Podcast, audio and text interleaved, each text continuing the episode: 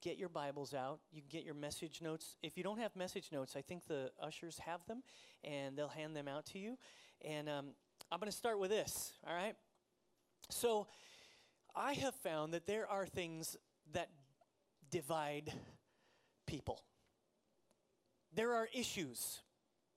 There are things that cause conflict in communities. And um, I'm going to do like a little poll here to see kind of where we sit on some of these issues, all right? The first issue is black licorice. How many people think that black licorice is evil? Raise your hand. Tastes like gasoline, right? It's weird. It's like, it's, I don't know. I don't understand. What is this? Tastes terrible. Okay, how many people love black licorice? It is like, wow. You guys are way too excited about that, trying to convince everybody else. Okay, how about this one? When we look at, you know, pitting superheroes against each other, Batman or Superman? Which one is it? How many people think that Batman is a better superhero than Superman? Okay, okay. How many people think that Superman is the best superhero? No, no, no. It's clearly Batman. It's clearly Batman. He has to do, do everything with his own ingenuity. He is super smart. It's amazing. Yeah. Okay. All right. So, so third one Aggies and Longhorns.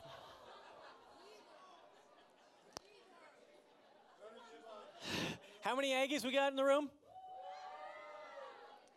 Sad. Pitiful. Pitiful. How many Longhorns? kind of sad. Those were the only two options. Marcus, yeah. yes, it is. It's number four. Number four. This is known to divide families. Christmas Eve or Christmas morning? How many Christmas Eve people we celebrate on Christmas Eve? Yeah, very nice. All right. How many how many Christmas mornings? Okay, yes. You can do both if you would like to, if you want to be like the Mohans. The, the uh, the Christmas Eve, I grew up doing Christmas Eve, loved it, and then uh, I switched it to Christmas morning with our kids, and so I have learned to love Christmas morning looking like death. Number five, here it is. And this is, this is really a deal in our house. Are you an arrive fashionably late person or are you an on time person? All right, fashionably late people, come on, let's see you. Kind of ashamed of yourself, aren't you? How many on timers we got?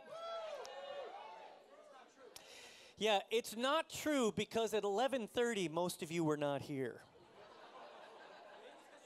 What is the deal there?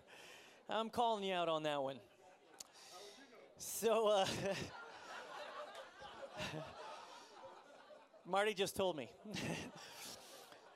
Actually, it was true in all the services 9:30, 10:30, 11:30. All the on timers, they say they're on time, but they don't come to church on time. I don't know what it is married to somebody that's not on time. All right. Here's what I want to say to you. You're, I want you to look around the room for a minute. Look around the room. Just look at look at the people, smile at them. Yes. These are people with which you have fundamental disagreements. These are people that you have conflicts with about different ideas. There are different values that are held within the room. Here's what I want to suggest to you that all relationships have conflict. All relationships have conflict. It's just that some relationships learn how to work through it.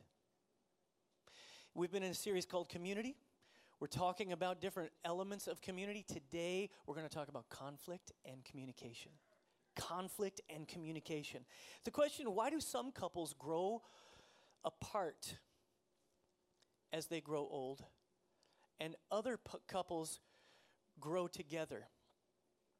Why is it that some friendships really become strong and encouraging and other friendships wither and die? Why do some families grow together and others apart? Why, why is it that some people have a difficulty with conflict at work or with their teenagers or in their marriage and other people figure it out? Listen, I think there's a way that we think about how conflict works that makes the difference. I think it's the way we think about conflict and whether or not it's good or bad. And I, I tend to think that it can be really good. I tend to think that conflict can be healthy and it can be something that a community embraces. And I think there's a, in our culture right now, there's an idea that fights against this. There's an idea that fights against this concept that, that, that co- conflict can be worked through.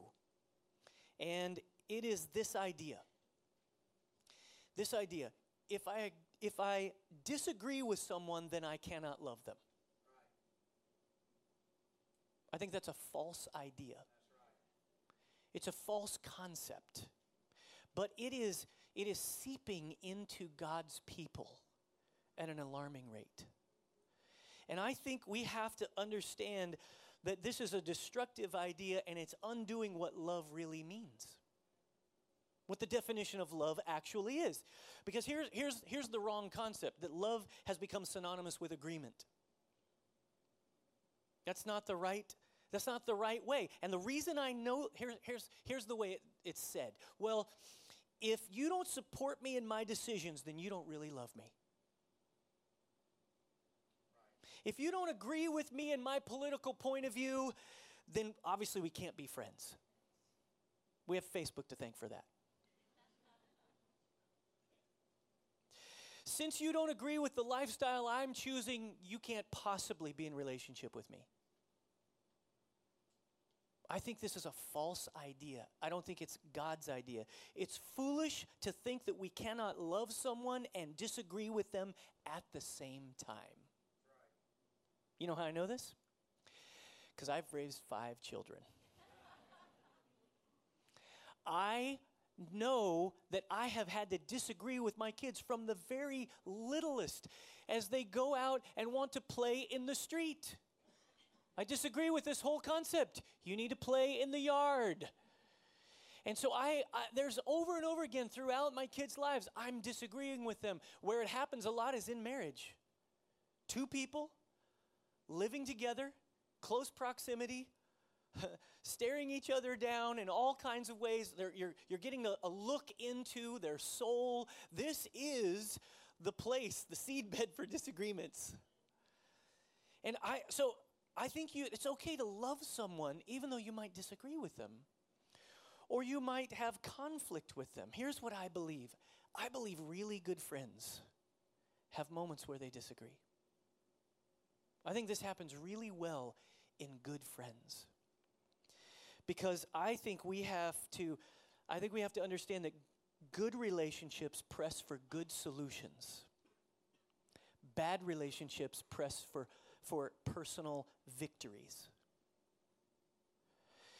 All relationships fight, but good relationships fight clean. Bad relationships hit below the belt, they, they mistreat each other.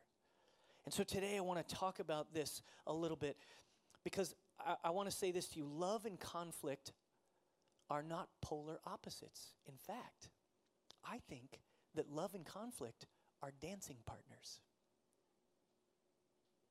They're dancing partners.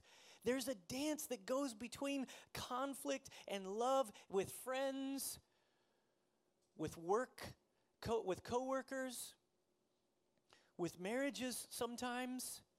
Here's what I think. If you love me, I hope there's a day you might disagree with me.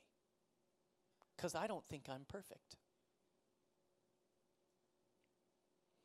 And I think we have to get over this idea that that, um, that conflict is bad. Look at Proverbs 27 6. It's in your message notes. Proverbs 27 6 says, Wounds from a friend can be trusted, but an enemy multiplies kisses. The people you need to be afraid of are the people who say nice things about you all the time. that good friends l- figure out ways to, to wrestle through conflict in a way that's healthy, in a way that's honest, in a way that's honorable.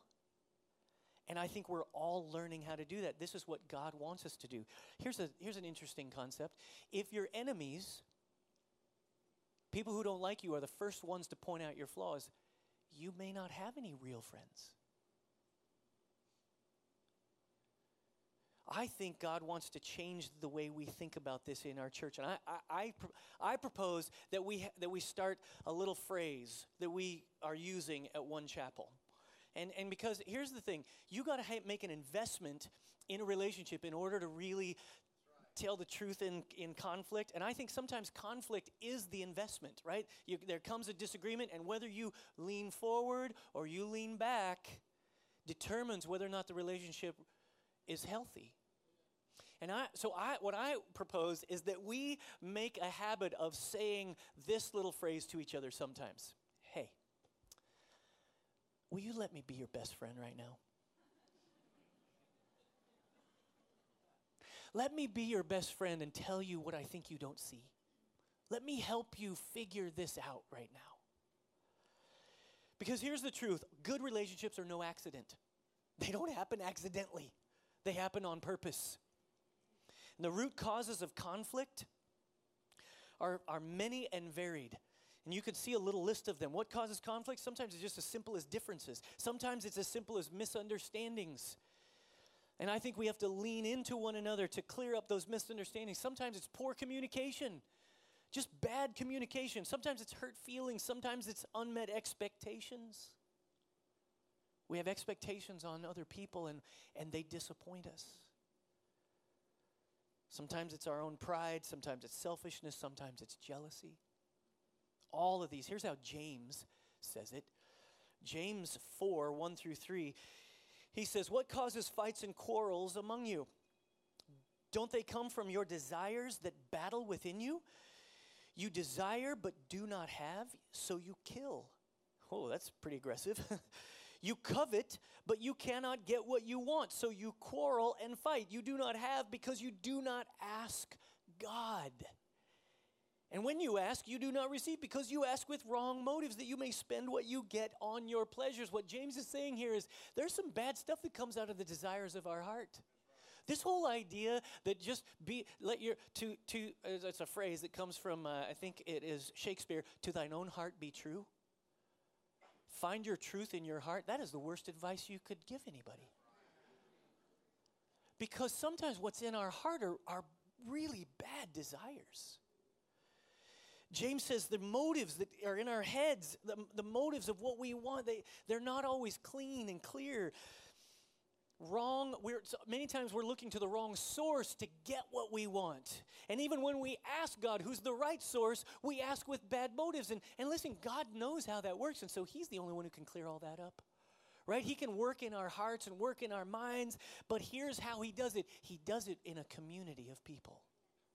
He works with us together and I think what we're trying to do here is become the kind of community that is the actual first original alternative community where people can come from a, a place, a, a world, a culture where they're violated, they're tyrannized, they, they, they're mistreated, and they come to a place where people honor each other, respect one another, not afraid to have conflict, but will, are willing to work through it respectfully and in a healthy dynamic. This is what we're after. Conflict is a big deal to God. You know why? It's conflict is a big deal to God, to God because unity is a big deal to God. John 17, 20, look at it in your verse there, in your message notes, John 17, 20 through 21. My prayer is not for them alone, Jesus says, as he's praying for his disciples. He says, I pray also for those who believe in me through their message, that th- all of them may be, what does it say? All of them may be one, Father, just as you are in me and I am in you. May they also be in us, so that the world may believe that you have sent me. Jesus had a plan. This is our, our namesake verse for One Chapel. Jesus had a purpose for putting people together. It's not just about unity so we can feel better. Oh, we just like each other. We just feel so unified. No, there's something much more profound that's part of a community that works together. And it is this st- strategy, this evangelistic strategy when people see who God is through the way we treat each other and through the way we treat others. Number two, conflict is a big deal to God because people are a big deal. People are a big deal. Look at what Jesus says in Matthew 5 23. This is the Sermon on the Mount. It says, Therefore, if you are offering your gift at the altar and there remember that your brother or sister has something against you, leave your gift there in front of the altar. First, everybody say first. First, go and be reconciled to them, then come and offer your gift. What is Jesus saying here? He's saying when you come to a moment where you're offering something, you're giving something sacrificially, or you're coming to a, a moment of worship, He wants you to prioritize the relationships that are not right. He wants you to think about the person who got something against you. He wants you to, he wants you to make that right as soon as possible. He's making a, a hierarchical uh, uh, uh, view of biblical principles. There's a hierarchy of things that are most important. And what he's saying is your personal ritual, sacrifice, or even worship is not the most important. What is most important is the way people are relating to each other, the way we're treating each other, the way we're fixing things that are broken, and the way we're dealing with conflict. That's what he's saying. That's the kind of community that Jesus wants us to be. Number three, the reason conflict is a big deal to God is because my heart is a big deal. Your heart is a big deal to God. Proverbs 4:23 says above all else guard your heart for everything you do flows from it. And sometimes when conflict becomes unresolved in your life, when we begin to not allow other people to work through conflict with us or, or we refuse it, bitterness begins to take a deep root in our hearts. Unforgiveness begins to spring forth. Anger becomes a way of dealing with things, and everything's angry, and we're breaking relationships right and left because we've got this hurt and this woundedness inside of us. This is what conflict can do to a person if it's not dealt with in a healthy way, in a positive way, in a, in a biblical way. So I want to give you some choices. I want to challenge you to choose some things. Here we go. Are you ready? I want, to, I want you to look at, look at your message notes. Choices in conflict. Number one, here's what I think we have to do I choose to act and not react. I choose to act and not react. Conflict often increases when we have unnecessary overreactions. I don't know if you've ever experienced this in your family, but I just came off of a one week vacation. I have found the place where conflict reigns most. It is in a minivan over 18 hours on the road. a closed space with six people and and and we had a great time there and you know but but uh, over the over the vacation you're just in different scenarios you're in different environments and things that you're having fun and then suddenly everybody's all grouchy and cranky. And there's this thing that happens and so i i actually have a little confession i'm going to make today. So i'm we're getting ready to come back from vacation. And uh, you know it's always fun to pack the van to go on vacation. It is not fun to pack the van to come home from vacation so I'm, I'm at the parking lot and I'm, I'm packing the van. I'm trying to do it, and it's already been done a little bit uh, by uh, my, my second oldest, Taylor, and he's, he's, and I get there and I want to rearrange it. and so he gives me a, he gives me a really nice, I forget exactly what he said, but he started to criticize the way that I thought the van should be packed. And I was kind of, I don't know, I was kind of grumpy and I didn't even realize it was, it was there. And I was like, and he, he just, he kind of hit me with two or three comments about what it should be. And, you know, 19 year olds, they know a lot. And I,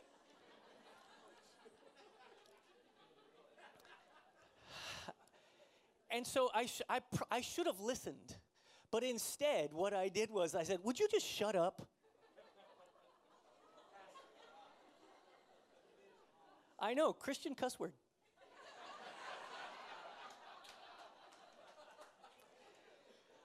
I said, "Would you?" I said, "Would you just shut up?" And he was, and he was right there too. That's why he was picking a little bit. And he just said, "Oh, oh, okay, I'll shut up." I said, "Good, shut up." And he said, "Okay, I'll shut up through the whole trip." Great. Well, you should shut up. It's like, it was so dumb.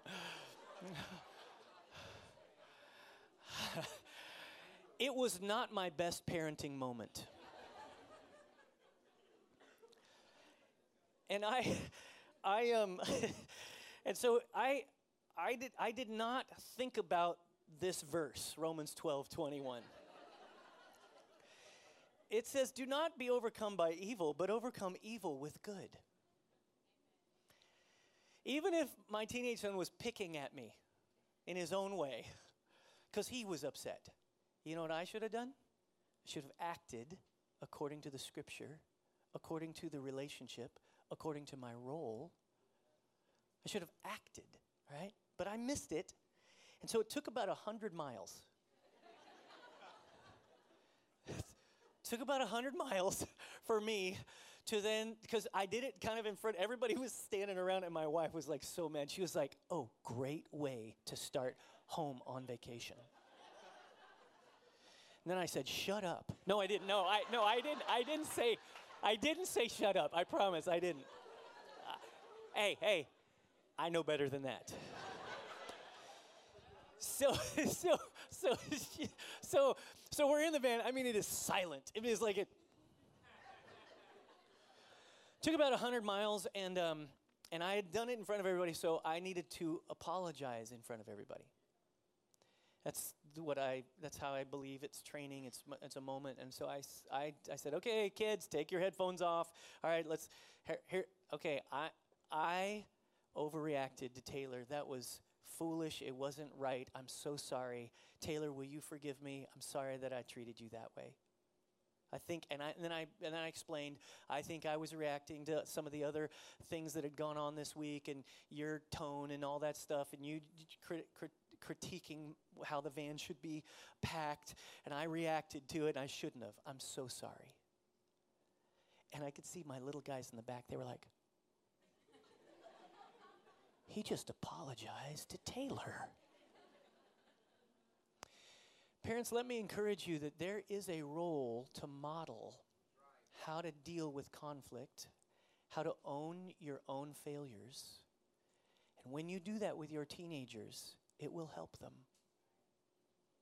It will help them deal with their own failures. It will help them own their own issues. And so I so here's what I think we do sometimes. We keep a relational scorecard, and sometimes we don't even know that we're doing it, but we're checking it off. Oh, that, that guy, he was, and I, I'm going to overlook this one, but I'm checking it off. And if you check off enough relation, if you have a relational scorecard, guess what? At some point, you're going to check so many boxes, it's just going to uh, overflow. And and when you when you keep score, guess what happens? Somebody wins, somebody loses. And that's not that's not dealing with conflict in a healthy way. I think we have to act on God's word. We have to act according to the scriptures and according to the work of the Spirit in our lives. And here's what I coach all married couples to do. I have very few rules in marriage, but this is one of them. Here it is. Ready? Do the right thing no matter what the other person does. If you'll just act the right way when the other person doesn't, you will lower the level of conflict in your marriage. You will help resolve conflict. And so just do the right thing no matter what the other person does. Don't meet them at their level of conflict. And, and if you make a mistake, then do the right thing as soon as you can. Apologize for it, and then try to make it right. The second thing that I think we have to choose I choose to talk and not walk. I choose to work it out and be committed to working things out instead of walking away. Sometimes when we walk away, we deny God's grace for the moment. I'm not saying you have to deal with everything right there in the moment, but you, you can't walk away from the relationship. You can't walk away from the, the commitment to resolve the conflict.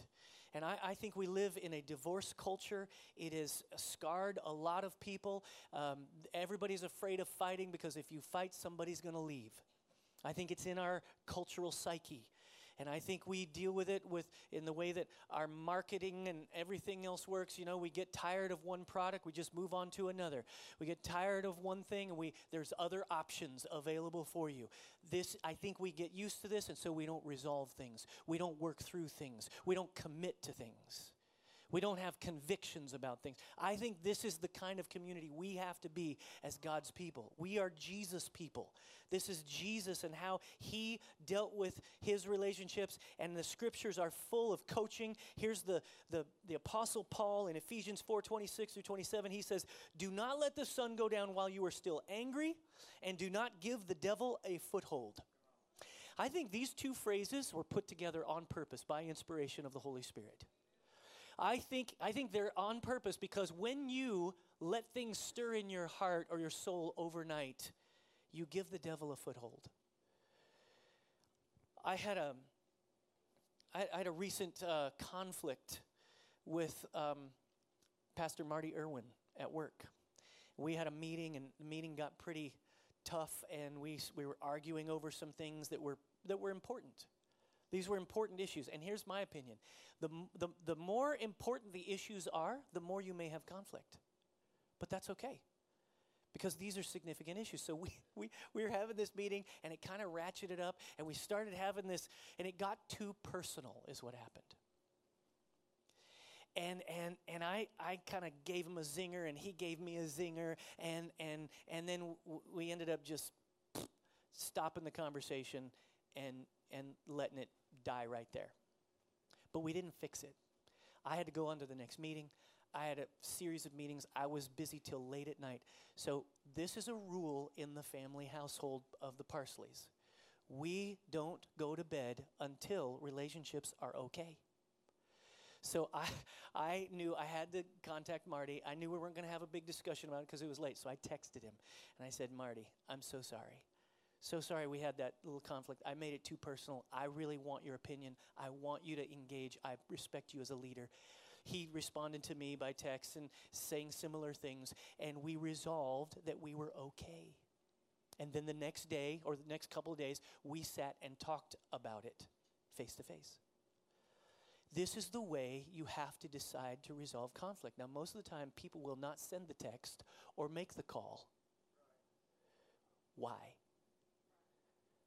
Their own pride and self righteousness and they miss they shouldn't have said that and I'm right and they're wrong. What they what we want often is personal victory.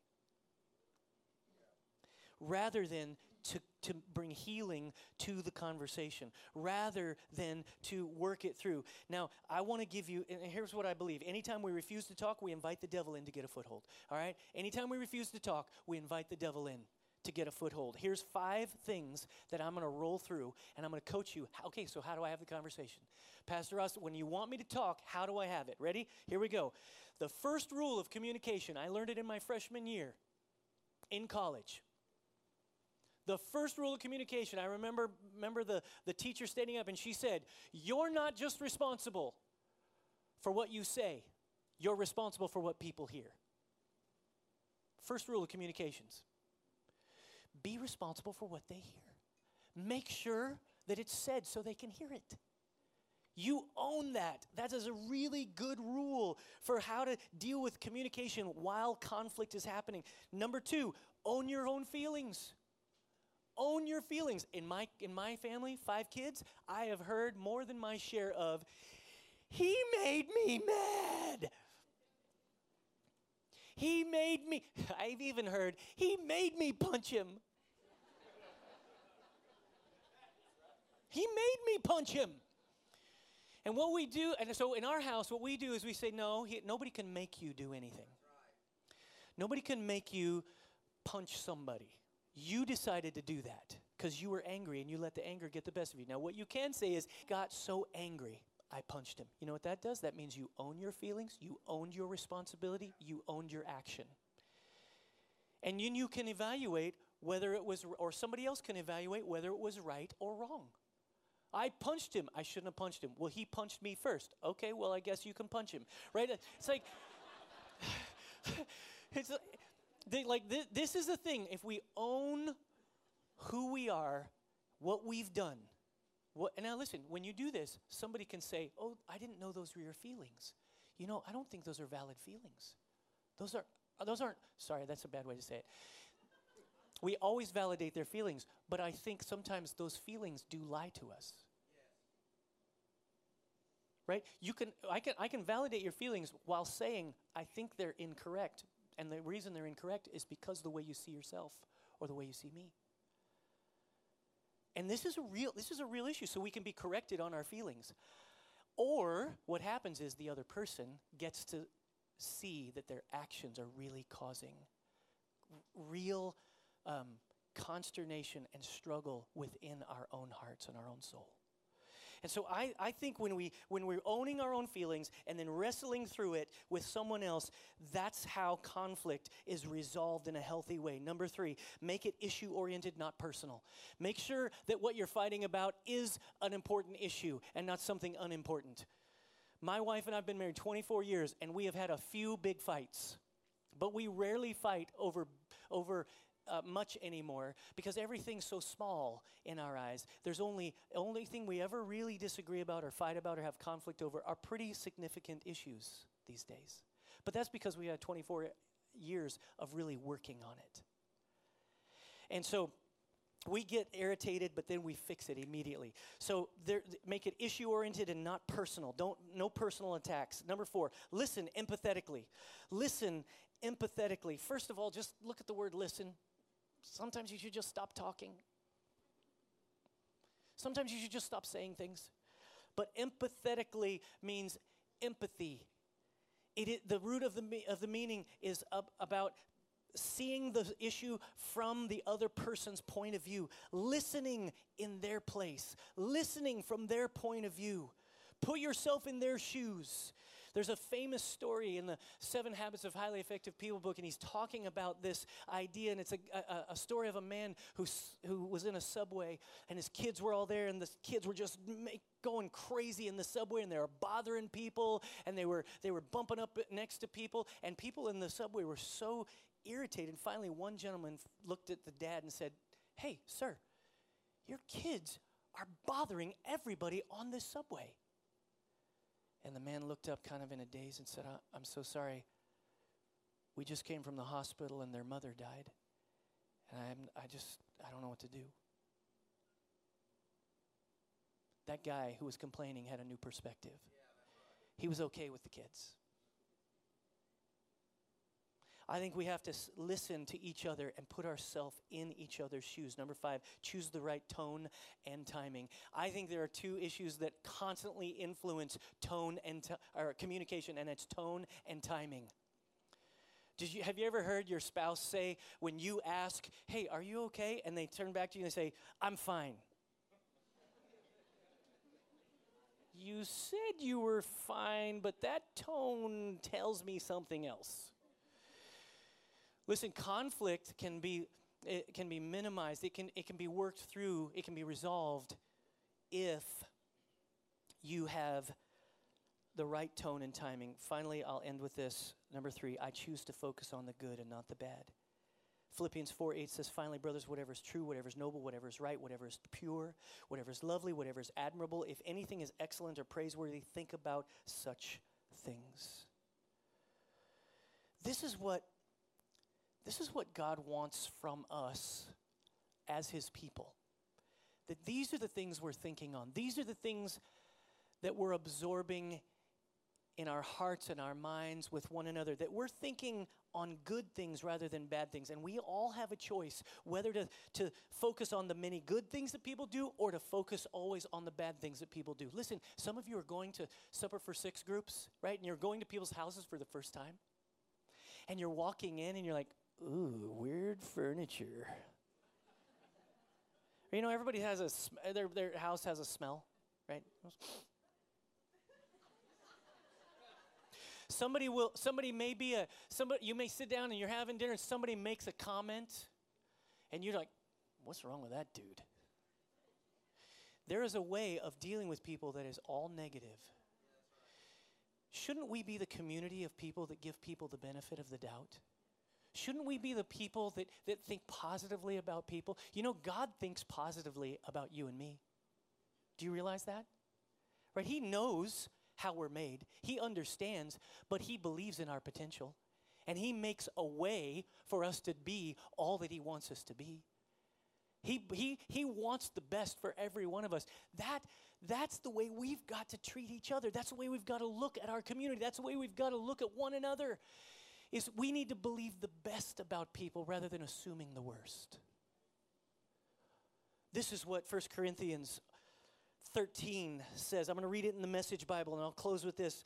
It says, Love never gives up. Love cares more for others than for self.